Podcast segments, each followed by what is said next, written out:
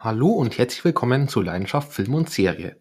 Ich hoffe, ihr habt alle schon das Star Wars Ranking euch angehört, denn das war einerseits für mich richtig klasse zu machen und ich würde einmal behaupten, auch so bisher das größte Highlight auf diesem Kanal.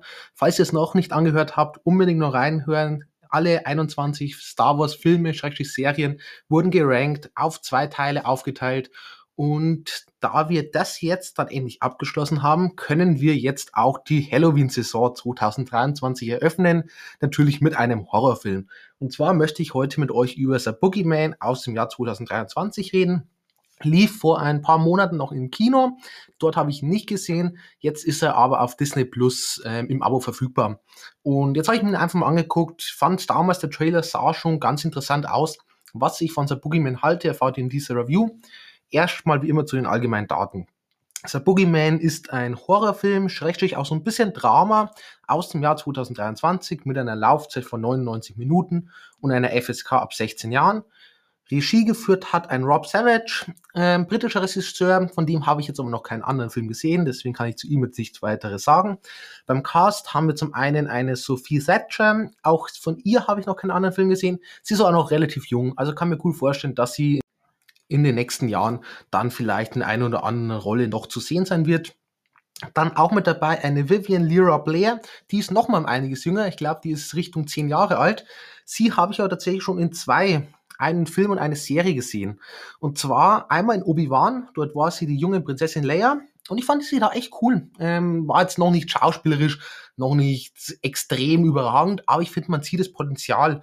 Und bin sehr gespannt, was wie es mit ihr weitergeht. Und vor ein paar Jahren war sie auch schon in einem ziemlich großen Film mit dabei. Und zwar in Bird Box. Netflix-Film, Horrorfilm. Damals, glaube ich, der erfolgreichste Netflix-Film überhaupt. Sandra Bullock in der Hauptrolle. Und kam jetzt auch dieses Jahr mehr wegen ein zweiter Teil raus mit Bird Box Barcelona. Ich finde beide Teile sehenswert. Ähm, kann man sich jetzt halt angucken. Sind so Horrorfilme, ziemlich spannend, erinnern ein bisschen an A Quiet Place. Als wer den noch nicht gesehen hat, vielleicht auch einfach mal reingucken. Vor allem jetzt eben zur Halloween-Saison. Und zu guter Letzt auch noch mit dabei ein Chris Messina. Er war oder ist größtenteils in kleineren Rollen zu sehen. War zum Beispiel dabei in Air, der große Wurf, ähm, Film über Nike, beziehungsweise über Nikes Geschichte, Aufstieg mit Michael Jordan. Ähm, cooler Film mit einem Ben Affleck und einem Matt Damon in der Hauptrolle. Macht richtig Spaß. War selber positiv überrascht von dem Film. Und ja, geh jetzt halt angucken, auf Prime verfügbar. In Birds of Prey war er mit dabei. Birds of Prey, allgemein Film, den ich total gern mag. Der kam so ein bisschen gemischt an. Ich liebe den Film, habe den damals im Kino gesehen, habe ihn schon einige Male auf Blu-ray gesehen. Ich liebe den wirklich. Ich bin allgemeiner Meinung, Margot Robbie als Harley Quinn ist, schrägstrich war wahrscheinlich, ähm, eine der besten Casting-Entscheidungen, die DC jemals gemacht hat. Und allgemein finde ich den Film einfach richtig klasse. Der ist super unterhaltsam, lustig. Ähm, macht einfach Spaß anzugucken und finde ich, tut so DC mal in eine ziemlich coole Richtung einfach darstellen. Sonst Ikea Lot war er mit dabei. Auch Netflix-Film, True Crime, kann man sich angucken, war in Ordnung. Und noch Live by Night, auch eine kleine Rolle mit dabei. Dort auch ein Ben Affleck in der Hauptrolle, ist so ein Gangsterfilm. Den kann man sich eher sparen. Ich meine, kann man sich auch angucken, war jetzt kein Totalausfall. Aber da gibt's weitaus bessere Gangsterfilme da draußen. So, kommen wir dann zur Story von The Boogeyman. Und zwar bis, basiert die Story schon mal auf einem Stephen King Roman, was ja eigentlich schon mal jeden Horrorfan auf jeden Fall aufhorchen lassen sollte. Die Familie Harper musste kürzlich einen schweren Schicksalsschlag verkraften. Die Familienmutter verstarb bei einem Autounfall, während der Familienvater Dr. Will Harper versucht weiterhin seinen Beruf als Psychiater nachzugehen, kämpft sich die ältere Tochter Sadie zurück in die Highschool doch die jüngere Tochter Sawyer fängt plötzlich an, von einem Monster im Haus zu erzählen. Während es anfangs noch als Trauerbewältigung abgestempelt wird, wird der Familie dann aber schnell klar, dass es sich tatsächlich um bittere Realität handelt.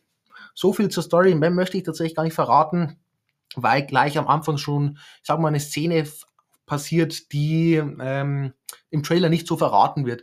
Und deswegen möchte ich nicht allzu viel drauf eingehen, aber ich glaube, jeder, der schon einige Horrorfilme gesehen hat, wird trotzdem schon grob ahnen können, in welche Richtung sich dann der Film halt einfach entwickelt.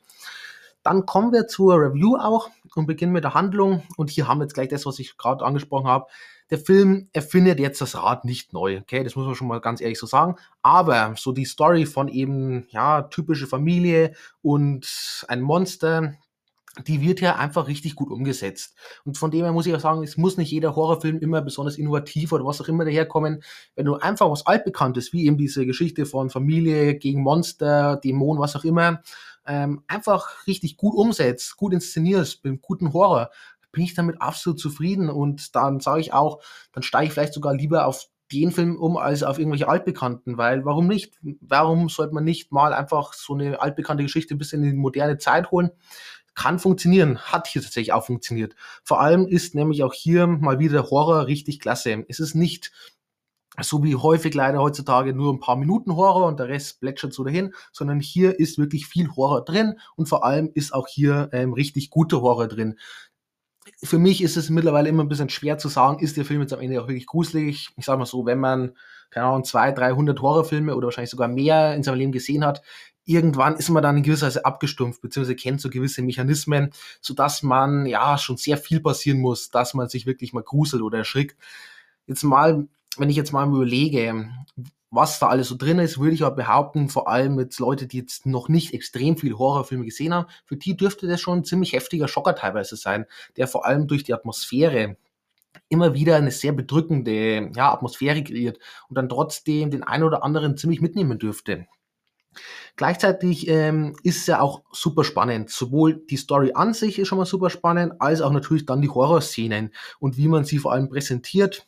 Und insgesamt hat der für mich auch einfach die perfekte Laufzeit. Der hat keine wirklichen Längen drin, sondern der läuft über seine 99 Minuten sehr konstant mit einem guten Spannungsbogen dahin und eben immer wieder, sogar sehr regelmäßig, eben diese wirklich sehr intensiven Horrorsequenzen dann mit drin.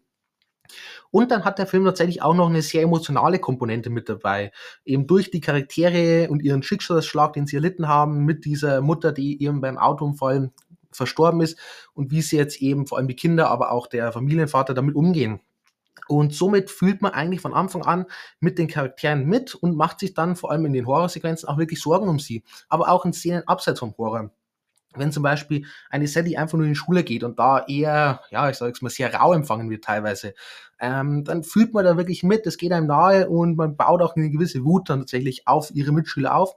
Und das erlebt man leider selten in Horrorfilmen. Es macht der aber hier richtig gut, das eben zusammenzubringen. Eben diesen Aspekt aus recht typischer Horrorstory und trotzdem aber dieser sehr emotionalen Drama-Story ähm, allgemein das Thema Verlust, Schicksalsschlag etc. tut man hier echt gut umsetzen. Für, vor allem für den Horrorfilm, der eigentlich jetzt nur so ein bisschen am Rande mit aufgreift, macht er das tatsächlich sehr, sehr gefühlsvoll. Einzige Problem, was ich von der Handlung her habe, ähm, ja, ist nicht immer in sich ganz stimmig. Somit ähm, entstehen halt trotzdem einige Plotholes, wenn man vor allem halt drüber nachdenkt, wie das, dieses Wesen funktioniert, dann ja, tut der Film nicht immer sich an seine eigenen Regeln einfach halten. Und das kann ein bisschen stören, wenn man jetzt aber hier nicht zu viel drüber nachdenkt, was man normal bei einem Horrorfilm auch nicht unbedingt erwartet, funktioniert der trotzdem insgesamt echt gut. So, dann zu krassen Charaktere. Einmal eine Sophie Thatcher als Sadie Harper, als älteste Tochter oder ältere Tochter. Und ja, die macht das richtig gut. Sowohl schauspielerisch ist das tatsächlich eine sehr, sehr solide Performance von ihr, als auch vom Charakter allgemein wieder geschrieben ist, funktioniert das gut. Ähm, sie ist jetzt eben im Alter, wo sie das Ganze versteht, noch eher als ihre kleine Schwester und eben mit dieser Trauer einerseits umgehen muss, sich gleichzeitig auch in der Schule jetzt mehr wegen diesen ganzen, ich sag jetzt mal, Gesichtern ihre Mitschüler stellen muss und auch der einen oder anderen Frage unter der einen oder anderen sehr ähm, harten Situation tatsächlich auch und gleichzeitig aber auch versuchen muss, eben irgendwie mit ihrer Schwester, ja, ihr zu unterstützen. Sie versucht sich um ihre Schwester zu kümmern und gewisserweise stark für sie zu sein. Und somit haben wir hier wirklich einen sehr interessanten Charakter, der auch mehr oder weniger unser Hauptcharakter dann im Film ist, der im Fokus gerückt wird, der das aber auch wirklich tragen kann, über den ganzen Film hinweg, die immer wieder eben diese sehr starken emotionalen Momente hat, aber auch in den Horrorsequenzen wirklich überzeugen kann. Dann eben eine Vivian Lyra Blair als Sawyer Harper, eben als die jüngere Schwester dann. Und ganz ehrlich, für zehn Jahre ist es richtig klasse, was die auch hier macht. Sie ist vor allem am Anfang sehr präsent und tut uns so ein bisschen eben in dieses Monster einführen in gewisser Weise. Und das macht die echt stark. Ähm, ich finde, ihre Angst kommt gut rüber. Und ja, es ist natürlich da auch bei ihr die Thema ähm, Trauer und so und Verlust. Man hat sich hier ich würde mal sagen, ein bisschen zurückgehalten. Da hat man sich eher dann eben auf die ältere Schwester bzw. Vater konzentriert. Bei ihr hat man es eher ein bisschen dezent angehen lassen. Das finde ich aber genau richtig, weil man zeigt halt, dass sie es eher so ein bisschen versucht, innerlich trotzdem zu verarbeiten. Und fand ich stark, wie sie das trotzdem gespielt hat und am Ende auch ein wirklich starker Charakter für diesen Horrorfilm. Und zu guter Letzt ein Chris Messina als Dr. Will Harper bzw. als Familienvater. Und er versucht eben vor allem ähm, stark für seine Kinder zu sein. Er spielt es aber tatsächlich dann so präzise, dass man in gewissen Situationen dann trotzdem seine Trauer und seine Hilflosigkeit spürt. Vor allem wenn er dann mit der großen Schwester interagiert, dann merkt man auch so ein bisschen seine verletzte, seine schwache Seite. Und das finde ich teilweise richtig interessant, wie man das dann einbaut und auch er, rein vom Schauspielerischen und vom Charakter allgemein, ist es ein guter Charakter für einen Horrorfilm, der jetzt auch nicht zu sehr irgendwie den Fokus gerückt wird. Fokus bleibt eher auf die Kinder, aber der ist jetzt einfach ein sehr liebevoller Vater, der jetzt auch nicht stört oder so, der irgendwie versucht, mit dem allen eben zurechtzukommen. Das funktioniert tatsächlich hier in diesem Film richtig gut. So, dann das Setting. Ähm, ja, größtenteils befinden wir uns in diesem Haus der Familie. Ähm, gewisse Räume haben dann auch so unterschiedliche Atmosphären, sage ich mal. Da gibt es zum Beispiel so ein Zimmer, wo die Mutter gemalt drin hat. Und da herrscht grundsätzlich eine sehr, sehr düstere, sehr bedrückende Atmosphäre. Während zum Beispiel im Wohnzimmer oder so eher locker ist. Und das finde ich angenehm oder gewisserweise passend, sagen wir eher so, für eben dieses Horror-Setting, sodass wir so Räume haben, wo wir wissen, die versuchen wir eher zu meiden. Wenn wir aber dann die wirklich betreten, dann wissen wir jetzt, spitzt sich richtig zusammen, finde ich allgemein stark. Und sonst, ja, ich sag mal so, Haus der Familie, es ist sehr bekanntes Motiv in Horrorfilmen. Finde ich, funktioniert hier aber richtig gut, weil dieses Haus trotzdem gewisse Beengung dann trotzdem ausstrahlt. Vor allem, weil auch gleich am Anfang eine gewisse Sache ähm, passiert, sodass das nochmal einiges bedrückender wirkt. Aber da möchte ich jetzt natürlich nicht drauf eingehen. Und vor allem macht man es aber dann auch so im Laufe des Films, dass dieses Haus immer mehr erst so ein bisschen herunterkommt. Und das finde ich richtig stark, weil dann gegen Ende zu spitzt sich eben immer weiter zu. Es wird immer bedrückender, immer auch in gewisser Weise horrorlastiger. Und das hat man sehr klug eben damit gemacht vom Setting her. Optik, ähm, an den richtigen Momenten ist der Film wirklich schön düster, unterstützt bzw. kreiert damit richtig guten Horror. Insgesamt hat man auch ähm, gute Arbeit mit Licht und Schatten gemacht und auch wie man dann diese ganze Thematik mit Licht und Schatten in die Story selbst integriert, sehr, sehr klug, beziehungsweise eben mit diesem Monster verbindet und somit gewisse so Safe-Zonen kreiert, und gleichzeitig halt auch wieder dann in anderen Momenten sehr viel Spannung, wenn, ja, ich glaube, es kann verraten, wenn das Licht zum Beispiel ausgeht, wird es natürlich um einiges spannender. Ähm, da hat man sehr gut integriert und immer wieder aber dann auch sehr, sehr stark mit Flackerlicht ähm, eingesetzt, eben um diesen Horror nochmal um einiges besser ähm, hervorzuheben. Gut gemacht. Effekte ähm, sind überaus ordentlich. Für einen Horrorfilm hat jetzt auch kein Riesenbudget, ich glaube 35 Millionen oder so, sind es wirklich Effekte, wo ich sage, Hut ab, so kann man die heutzutage wirklich präsentieren. Kamera auch stark, ähm, die weiß genau, wie viel sie dem Zuschauer zeigen darf, um immer noch eben guten Horror zu kreieren, aber ist auch insgesamt einfach sehr ordentlich, auch in Szenen im Abseits vom Horror. Vom Ton her, die Soundeffekte sehr, sehr stark, vor allem immer wenn dieses Wesen auftaucht und dann irgendwelche Sachen knirschen oder so, richtig gut gemacht. Der Score, äh, muss ich ehrlich sagen, ich habe ein bisschen vergessen, während dem Gucken vom Film drauf zu achten. Ich würde aber einfach mal sagen, der war jetzt weder störend noch besonders auffällig. Am Ende würde ich sagen, guter Score. Der hat mich jetzt schon in gewisser Situationen dann trotzdem anscheinend ganz gut gefesselt, wenn ich sogar vergessen habe, eben auf ihn direkt zu achten. Kostüm und Make-up, ähm, vor allem das Design von Boogeyman möchte ich kurz ansprechen auch wenn es wahrscheinlich eher mit CGI gemacht wurde, als wirklich mit praktischen Make-up, Kostüm, was auch immer. Es hat mir aber richtig gut gefallen. Der hatte wirklich eine bedrohliche Ausstrahlung, eine sehr, ja, monströse Ausstrahlung. Und ja, hat mir richtig gut gefallen, passt eben für so ein Horrorwesen tendenziell würde ich sogar sagen, man kann mit ihm auch noch weitere Filme machen, auch wenn ich es mir in gewisser Weise trotzdem wünsche, wenn es bei einem bleibt, weil ich finde, es muss nicht immer alles Franchise oder was auch immer werden. Es passt doch einfach mal eben so einen alleinstehenden Horrorfilm, der wirklich gut war, von dem her kann man so lassen, aber rein vom Design her würde ich sagen, das ist ein Wesen, wo ich auch mir gut vorstellen könnte, da eben mehrere Filme damit zu machen, weil er hat eben diese besondere Ausstrahlung, dieses besondere Grauen, das einfach von ihm ausgeht. Sonst besonderer Wert in gewisser Weise tatsächlich auch noch gegeben. Wir haben eben so dieses Thema Verlust, ähm, wie man damit umgeht, Trauerbewältigung. Kann man natürlich jetzt bestimmt auch noch einiges hineininterpretieren, dann allgemein in die ganze Story, beziehungsweise auch in den Horror. Ähm, von dem her, ja, finde ich, hat man eben gut umgesetzt. Ähm, vor allem ist man eben sehr gut mit dem Thema allgemein umgegangen, was ja ein sehr, sehr hartes Thema ist. Und ja, gut hier integriert, was selten für den Horrorfilm ist, aber mich hier sehr, sehr positiv eben gefreut hat. Kommen wir also zum Fazit. Und insgesamt ist das ein sehr, sehr starker Horrorfilm. Der zwar nicht besonders innovativ ist oder so, er greift so diese altbekannte Story von Familie, Monster im Haus, was auch immer auf, macht es aber einfach richtig gut, weil der auch wirklich auf Horror setzt, auf richtig guten Horror, weil der gute Charaktere hat, die einem wirklich ans, ans Herz gehen und gleichzeitig eben auch noch diese sehr emotionale Komponente mit einbaut, mit der er echt gut umgeht, was eben ja, für einen Horrorfilm wirklich stark ist. Handwerklich ein sehr, sehr schöner Film vom Setting über die Optik bis hin zur ähm, Kamera und so weiter. Ist das ein rundum wirklich starker Film, der ähm, bis auf so ein paar, ich sag mal, Plothouse und so, eigentlich ähm, alles richtig stark macht. So bekommt der Film am Ende auch wirklich verdiente 8 von 10 Punkten und ist damit schon mal der erste Tipp, den ich euch definitiv dieses Jahr an Halloween ähm, ans Herz legen kann. Vor allem für Leute, ich sag mal so, das ist jetzt nicht unbedingt ein Einstiegshorrorfilm, würde ich mal sagen, es ist so ein Zwischending. Das, man muss jetzt, wenn man zu hart gesonnen ist, wird man sich wahrscheinlich nicht mehr allzu sehr gruseln. Ist jetzt auch nicht besonders blutig oder brutal oder so. Aber für alle, die sagen, ja, ich möchte mich gruseln und so ein gewisses Maß kann ich auch vertragen, ist das definitiv ein Film, wo ich sage, schaut euch den an ähm, und ihr werdet bestimmt nicht enttäuscht rausgehen. Ähnliche Filme, ja, wie gesagt, gibt es ähm, jetzt natürlich ein paar, einfach weil das ein sehr, ja, häufig benutztes Motiv ist. Ähm, einerseits Bye Bye Man, glaube ich, kam 2016, 17 irgendwo in dem Bereich raus.